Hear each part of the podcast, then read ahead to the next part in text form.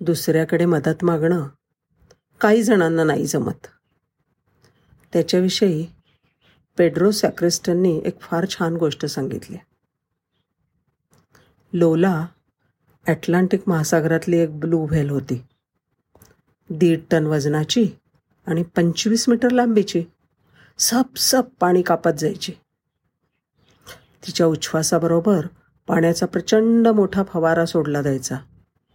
खरं तर ती समुद्राची राणी होती. पण गेल्या काही महिन्यांपासनं लोला फार एकाकी झाली होती. ती कोणाशी बोलली नव्हती का खेळली नव्हती. काही करायची तिची इच्छाच नव्हती. नुसती दुःखी बनत चालली होती. काय होतंय ते सांगत नव्हती.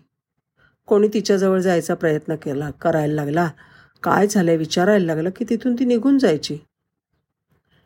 समुद्रातल्या सगळ्या माशांना आणि जीवांना असं वाटायला लागलं की ती फार गर्विष्ठ बनली आहे. आता ती मोठी झाली आहे. तिला आता एकटं राहणं आवडायला लागलं आहे आमची संगत तिला आवडत नाही. आमच्याशी बोलायचं नाही म्हणजे काय? हळूहळू सगळ्यांनी तिच्याकडे दुर्लक्ष करायला सुरुवात केली. कोणी तिला हाक मारे ना कोणी खेळे ना एवढंच नाही तर ती समोर आली की इतर मासं त्यांचा मार्ग बदलायला लागले. पण एक समुद्री कासव होतं मोठं शंभर वर्षाचं. ते म्हणलं नाही रे नाही. ही लोलापूर्वी अशी नव्हती. तिला नक्की काहीतरी अडचण आहे ती तिला सांगता येत नाही आहे कोणीतरी शोधून काढायला हवं. आणि हे जे आव्हान होतं ते डिडो नावाच्या डॉल्फिनने ते उचललं. छान होती तरुण डॉल्फिन. खरं तर लोलाची मैत्रीणच होती. तिने काय केलं? एक दिवस पाठलाग केला व्हेलचा. आणि तिला दिसलं अरे बापरे ही लोला काय विचित्र वागतेय? दगडांशी टक्कर घेतेय?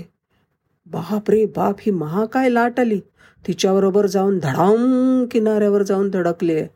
तिथे किनाऱ्यावरची ती वाळू तोंडात भरून घेते. अरे बापरे ही वाळू खाते की काय? टिडोनं लोलाच्या जवळ जायचा प्रयत्न केला. पण छे छे छे लोलाला इतका घाण वास येत होता. काय बरं झालं असेल? डिडो डॉल्फिन मोठी हुशार होती. तिला वाटलं अरे लोलाच्या दातात तर एखादा मासा ऋतून नसेल बसला. आणि खरं कारण सुद्धा तेच होतं. लोला होती ती त्या दुर्गंधीने फार अगदी नको नकोसं झालं होतं तिचं जीणं. तिला इतकी त्या समस्येची लाज वाटत होती की तिला कोणाशी बोलायची हिंमतच नव्हती. डिडो आली मदतीला. अगं ताई त्याच्यात काय? सगळ्यांनाच होतो हा असा त्रास कधी कधी आत्ता साफ करते बघ तुझे दात. आणि ले लो लोलानी मोठा आ वासला. डिडो गेली आत आणि तिच्या तोंडामधनं माशाचे अवशेष पाच मिनिटात काढून मोकळी झाली. लोलो आनंदित झाली. तिची तोंडाची गुर दुर्गंधी आणि होणारं दुःख पळून गेलं. लोला मी दुसऱ्यांची मदत कशी मागू? या प्रश्नामध्येच अडकून बसली होती. माझ्या दुर्गंधीचा त्रास इतरांना नको म्हणून फटकून वागत होती. आणि सगळ्यांना वाटायला लागलं ती मोठी झाली आहे तरुण झाली आहे म्हणून शिष्ठ आणि गर्विष्ठ बनली आहे लोला आता सगळ्यांशी बोलायला लागली म्हणजे तिला इच्छा व्हायला लागली. पण एकदा तोडून टाकलेली मैत्री पुन्हा जोडणं काही सोपं असतं का? मग मात्र लोलाने ठरवलं की आपल्या मित्रांची योग्य वेळी मदत घ्यायची आणि आपणही दुसऱ्याच्या गरजेच्या वेळी उभं राहायचं. अनेकदा आपल्याला दुसऱ्याची मदत घेण्याला कमीपणा वाटतो. होय ना? कधीकधी आपण दुसऱ्याचे उपयोगीच पडलेले नसतो. त्याच्यामुळे आता मदत कशी मागू? हा प्रश्न उभा राहतो. काही वेळेला असं वाटतं की मदत मागून मी त्याला समोरच्याला अडचणीत तर नाही आणत.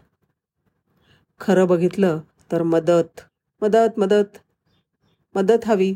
बचाव बचाव हेल्प हेल्प ह्या शब्दामध्ये मोठी ताकद आहे. हे शब्द उच्चारले ना की कुणीही पटकन मदतीला उभा राहतो. पण मदत मागितली पाहिजे मात्र.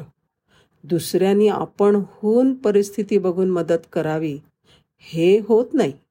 आपणही हे कधी अनुभवलं असेल ना? नमस्कार.